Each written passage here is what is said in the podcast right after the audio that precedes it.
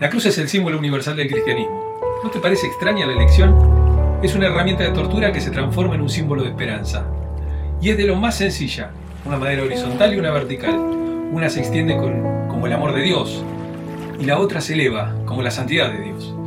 Pero tienen un punto de encuentro en donde Dios se reconcilia con el hombre. En la cruz Dios nos perdonó sabiendo quiénes somos, sin rebajar sus estándares de calidad. Dios trató a su Hijo Jesús como pecador, para que Él pudiera hacernos aceptables delante de Dios. Pero, ¿por qué lo haría?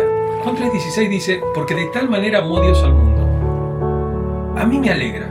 ¿No te alegra que el versículo no diga, porque de tal manera Dios amó a los morenos, o a los rubios, o a las mujeres, o a los niños, o a los heterosexuales, o a los de la comunidad LGTB más?